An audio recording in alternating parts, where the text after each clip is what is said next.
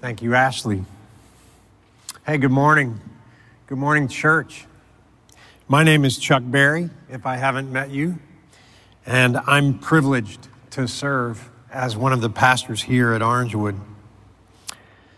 2020, we've all made plans, but much of those plans have gone up in smoke because of a microscopic virus we can't seem to control that's causing a global pandemic. So, what did we do? We abandoned our plans and we slowed down, we watched, we waited, and many prayed. And the virus seemed to weaken its grip. We saw new cases and daily deaths. Our new daily vital statistics that we chart and that we graph. We watched those gradually drop over a few weeks. And with that, we began to make new plans. We started venturing out. We picked up the pace a bit. Then, right here in Florida, even here in Orange County, COVID 19 gripped us seemingly tighter. So we abandoned our new plans and we wait and watch, and indeed we continue to pray for guidance from God. How should we move forward? How do we plan when something as small as a microscopic virus can bring the world to its knees? And that's not the half of it. It's an election year in America. And we, the people, we've got issues. Good Lord. Good Lord. Please help us. So this morning, I have the privilege to continue our summer sermon series on the book of Proverbs. And today we're going to quite literally dive into the center of the book of Proverbs, Solomon's 31 Proverbs. And we're going to look at Proverbs 16, verses 1 through 3 primarily.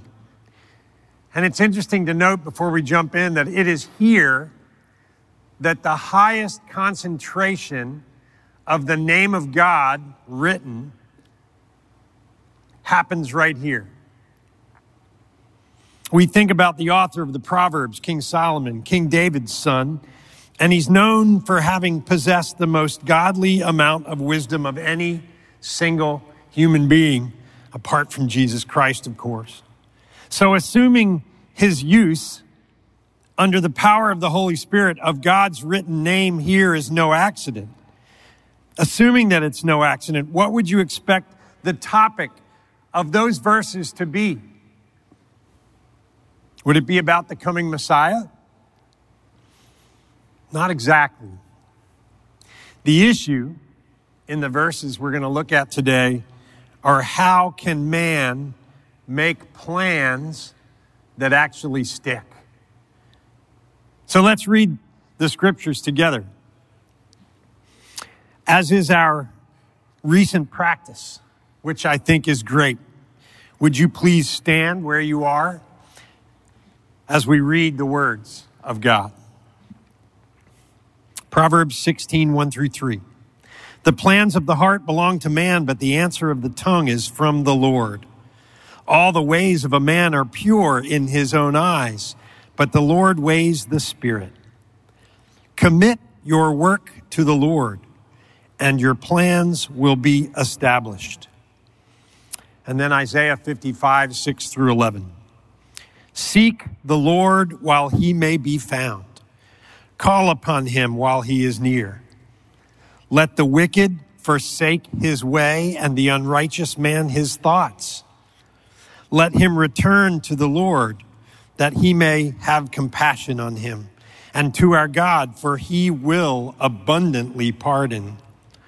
For my thoughts are not your thoughts, neither are your ways my ways, declares the Lord.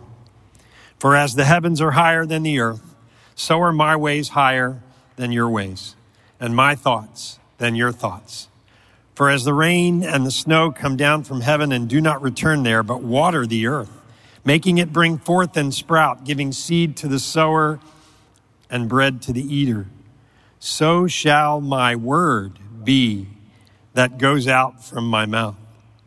It shall not return to me empty, but it shall accomplish that which I purpose and shall succeed in the thing for which I sent it. Hear this, the word of God. Seven years ago, I chaperoned a retreat with a group of high school freshmen from a Christian school that included my daughter, Annabeth. On an adventure weekend in the mountains and woods of North Carolina. One afternoon, we played capture the flag in the woods with paint guns. This, there was this expanse of wood and each team, the way capture the flag works is there's an area, a large area usually, and there's a fort at either end. And there are two teams competing against one another, and in each fort is that team's flag.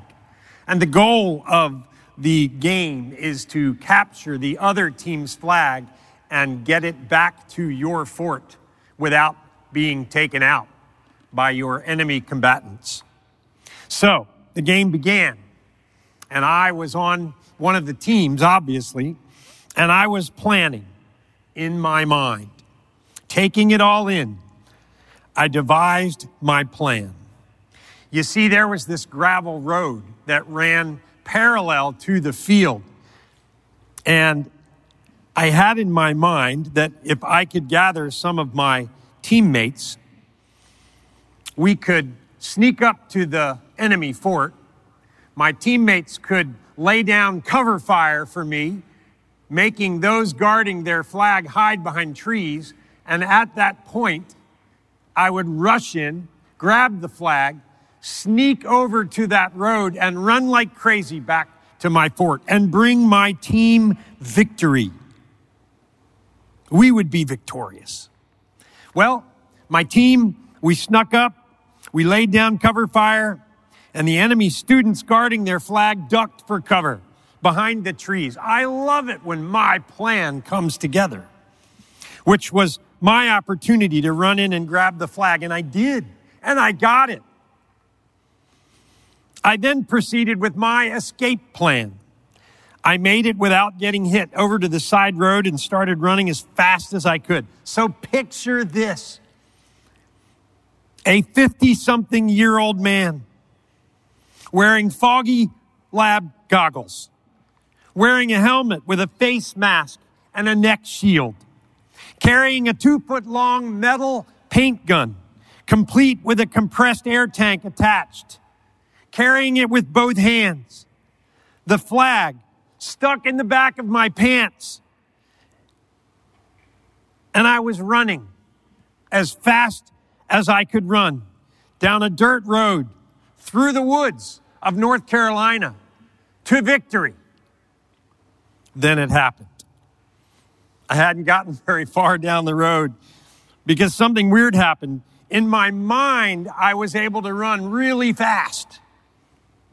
But in reality, my legs were not cooperating with my brain.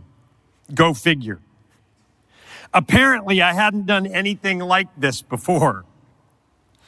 Ever. And somewhere along the line, I'd officially gotten old and gained about 190 pounds.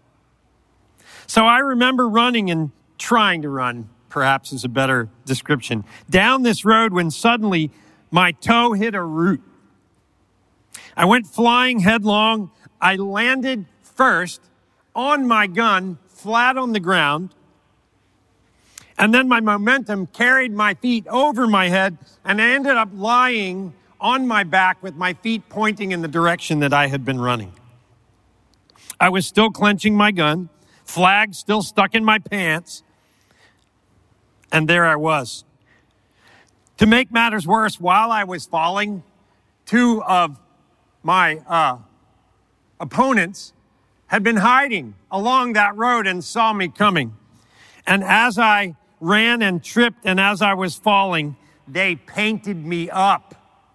I was covered from head to toe in yellow splatches. I remember lying there, kind of in shock, when they walked up and asked me if I was all right.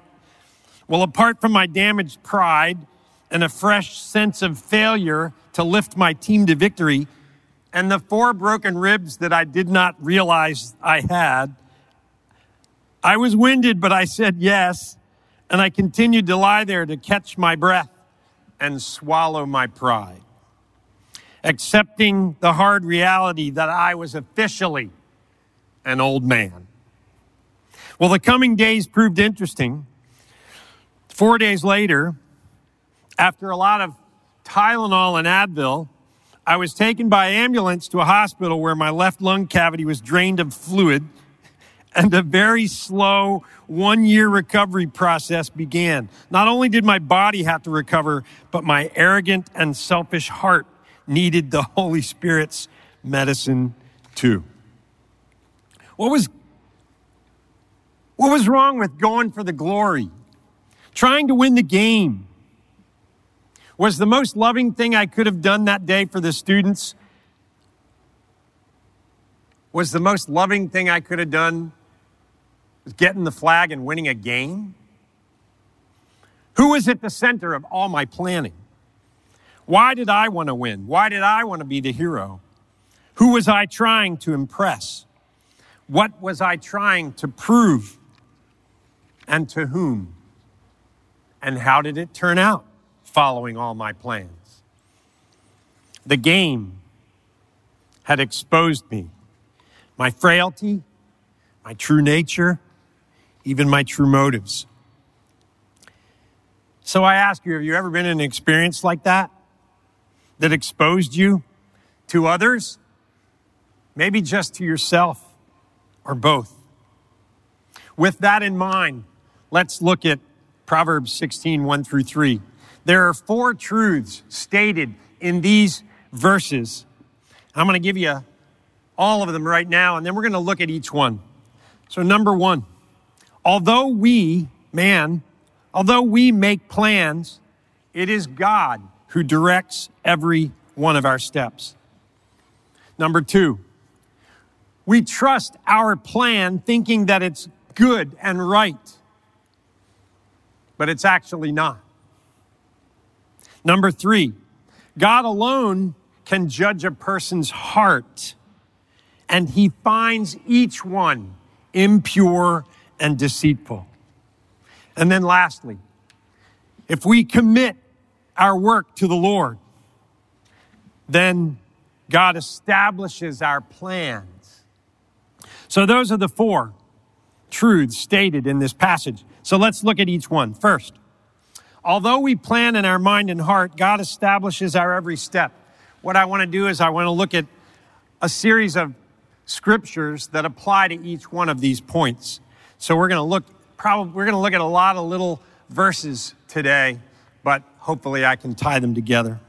So although we plan in our mind and heart, God establishes our every step. So look at these verses. First one, Proverbs 16:1, the plans of the heart belong to man, but the answer of the tongue is from the Lord. Proverbs 16:9, the heart of a man plans his way, but the Lord establishes his steps. And lastly, Proverbs 20, 24a. A man's steps are from the Lord. Wow. We think about this. We make plans in our heart and in our mind. We think and consider and strategize. Is that bad? No, it's absolutely biblical to plan. If you think of Noah, did he have to plan to build the ark? Think of Joseph planning to feed a nation uh, because of a famine. Think of Esther trying to figure out how she was going to confront the king, her husband, with hard news. Think about Nehemiah, who wanted to build, rebuild the wall around Jerusalem. Think about Paul planting churches from city to city to city. Planning is wonderfully good and biblical as long as we're mindful that God is ultimately in control. So let's look at the next point. We trust our plans thinking them pure, good, and right, but they're not. So let's look at Proverbs 16, verse 2. All the ways of a man are pure in his own eyes, but the Lord weighs the spirit. Next, there is a way that seems right to a man, but its end is the way of death. Proverbs 12, the way of a fool is right in his own eyes, but a wise man listens to advice. And lastly, Proverbs 28, whoever trusts in his own mind is a fool, but he who walks in wisdom will be delivered. So we trust in our plans. And we tend to think that the way we think and the plans we devise out of our mind and heart, we tend, we assume that they're right and they're good.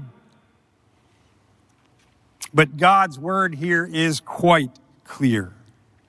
They are not. Whoever trusts in his own mind is a fool, God says. Number three, God alone can judge a person's heart, and he finds each one impure and deceitful. This is a hard one to swallow, but it's true. Look at the scriptures to back it up. Jeremiah 17, the heart is deceitful above all things and desperately sick. Who can understand it? Paul in Romans 5 says, just as sin came into the world through one man and death through sin. And so death spread to all men because all sinned. And then Romans 3 For all have sinned and fall short of the glory of God. Then the Apostle John says, If we say we have no sin, we deceive ourselves, and the truth is not in us.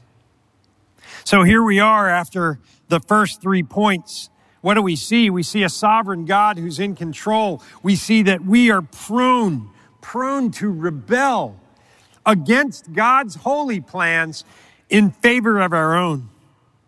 Our self centered motives continually betray God and ourselves because we're actually trapped in our own thinking, which leads to destruction and ultimately death unless God acts. And God has acted. And He calls us to seek Him out, to commit our ways to the Lord. And that brings us to the fourth point. Commit your work to the Lord, and your plans will be established. And what I want to show you this morning is this is a four step process.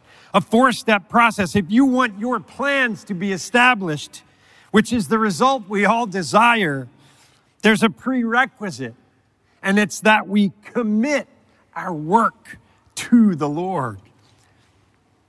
So here's the four step process cooperate, confide, consult, and decide. Cooperate, confide, consult, decide, repeat, and repeat, and repeat. So let's look at the first one cooperate. The Hebrew word for commit here means literally to roll towards, to roll towards. It assumes a change of course. First, you have to stop from whatever direction you're rolling. We even have an expression. We say, when someone rolls over, what do we mean by that? We mean they surrender, right? It's, a, it's an act of submission to roll over. Well, in order to commit your work to the Lord, you have to choose to roll over on your plans and roll towards God's plan. It assumes a change of course. And isn't this the whole meaning behind the term repent? The gospel in its simplest, shortest form is repent and believe. We have to turn from the direction that we are heading in in order to align ourselves with the direction God would have us go. We have to commit our way to the Lord. That means we have to stop putting our faith and trust in our thinking, our intellect, our logic, and trust God and His Word. So that's cooperate. Basically means we have to surrender ourselves to God's direction and His plan. Secondly, we need to confide We need to confide. This is crying out. Committing to the Lord means confiding in Him. It means crying out to Him. Did you know that 30% of the Psalms are laments? Do you know what a lament is? A lament has four basic parts. It begins with a desperate cry to God, then a confession of our sin, then a request for God's help, and then it finishes with a statement of praise. Psalm 51 of King David is a lament where he confesses his sin to God. He's lamenting. And we, in order to commit our way to the Lord, we need to not only cooperate with God, but we need to confide in Him. We need to cry out to Him. We have much as sinful people, even the church. We have much that we need to lament over with David. One of the beautiful things about having God's word is we can pray through it. We can pray through lamenting Psalms. And our hearts can connect with God through His Word, which is His desire. And He meets us there, and He makes us new.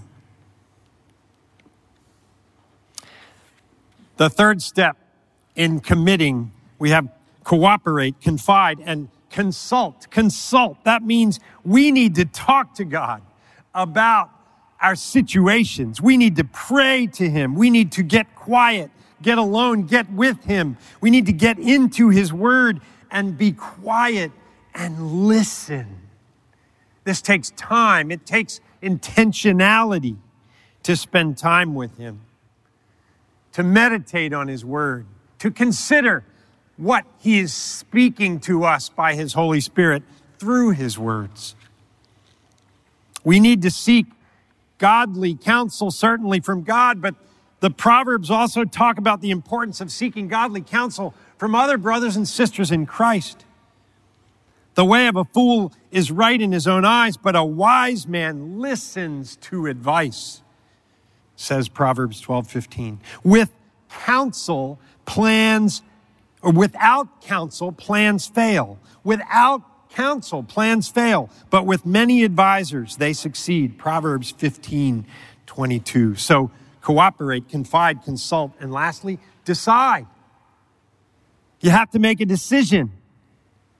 So, based on your cooperation, your confiding, and your consultations, you prayerfully before God decide what your way is going to be. I want you to notice the order in Proverbs 16, verse 3 commit your work to the Lord, and your plans will be established. Do you see what we often do is we bring our plan to God and we want Him to establish the work that we get to do.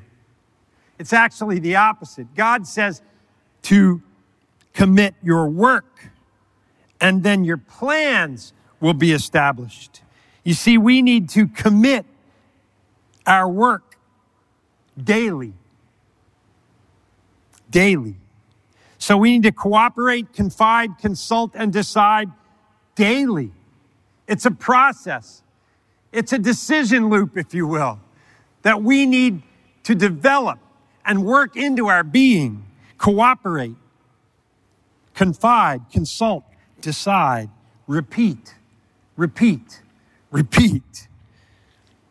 And as we learn to live each day in this movement and attitude of submission and dependency and humility, with God, in community with others of the faith, we will find that over time our plans will be established.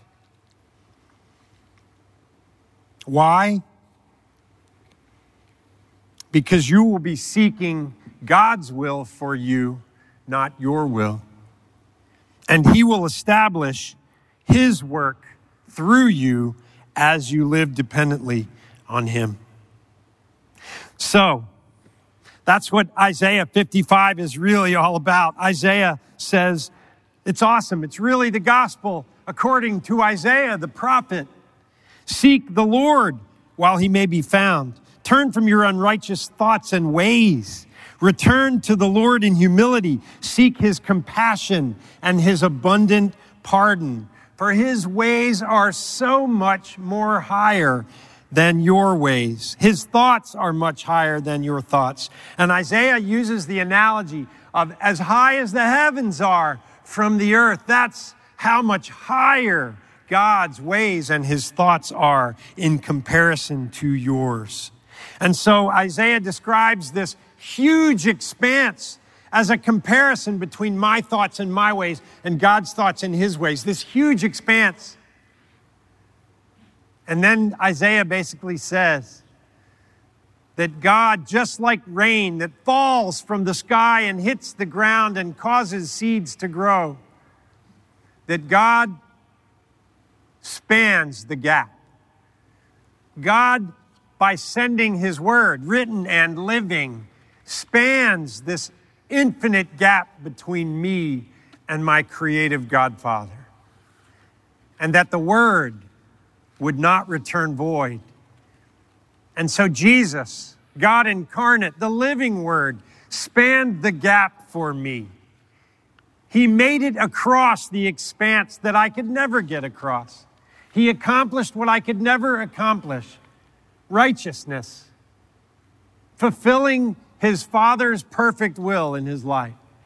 And then he willingly went to the cross and sacrificed his life so that I might receive pardon and so that I might receive through faith in him his righteousness and be declared and counted as pure and good and righteous in my Father's eyes because I am, through faith in the gospel of Jesus, I am covered by Christ's righteousness. And I am in Christ, as Paul loved to use that expression in Christ, in Christ. By faith, by grace through faith, I am in Christ. But I have to commit my ways to the Lord. So, how do I make good decisions, I have to cooperate, confide, consult, and decide over and over and over again. So I want to finish this message with a story. It's a sensitive story, but it will set us up for our final hymn, our final song.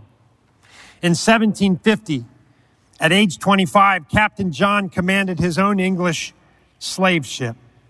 He anchored off the African coast, purchasing natives taken captives by rival tribes. The slave traders bartered to get the finest specimens, offering alcohol, cloth, and weapons. Captain John's men took the terrified slaves aboard and chained them below decks in two foot high pins to prevent suicide. As many as 600 lay side by side like fireplace logs, row after row. There were no toilet facilities or ventilation. The stench was indescribable.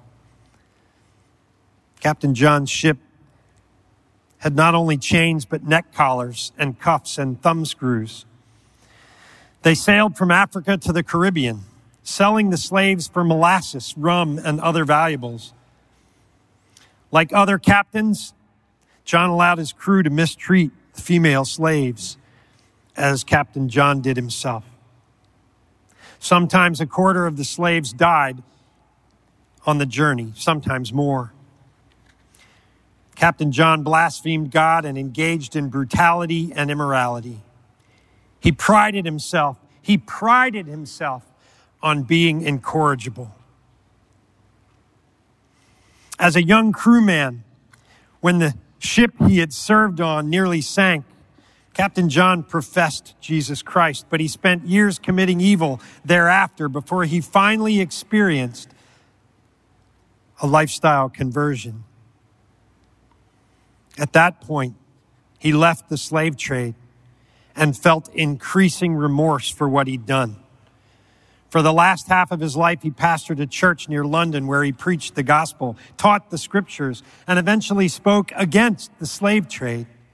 It was at this point that Captain John Newton encouraged young parliamentarian William Wilberforce in his battle to outlaw slavery. John Newton went on to write hundreds of hymns, the most famous of which is the most popular song among many African Christians throughout the world. Amazing grace, how sweet the sound that saved a wretch like me. I once was lost, but now am found, was blind, but now I see. Christian author Randy Alcorn writes this quote, Newton's claim to wretchedness was not hyperbole. He clearly saw the evil in himself, an evil that remains better hidden in many. While John Newton may appear an extreme case, the Bible teaches that all of us are evil lovers and evil doers, blind wretches we are, in desperate need of God's transforming grace.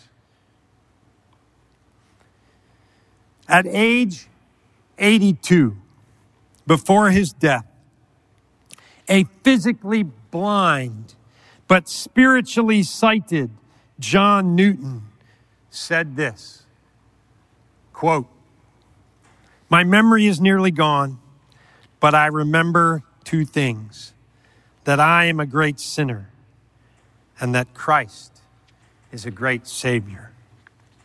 So I challenge you this morning will you? Will you commit your ways to the Lord and allow Him to establish His plans and your plans?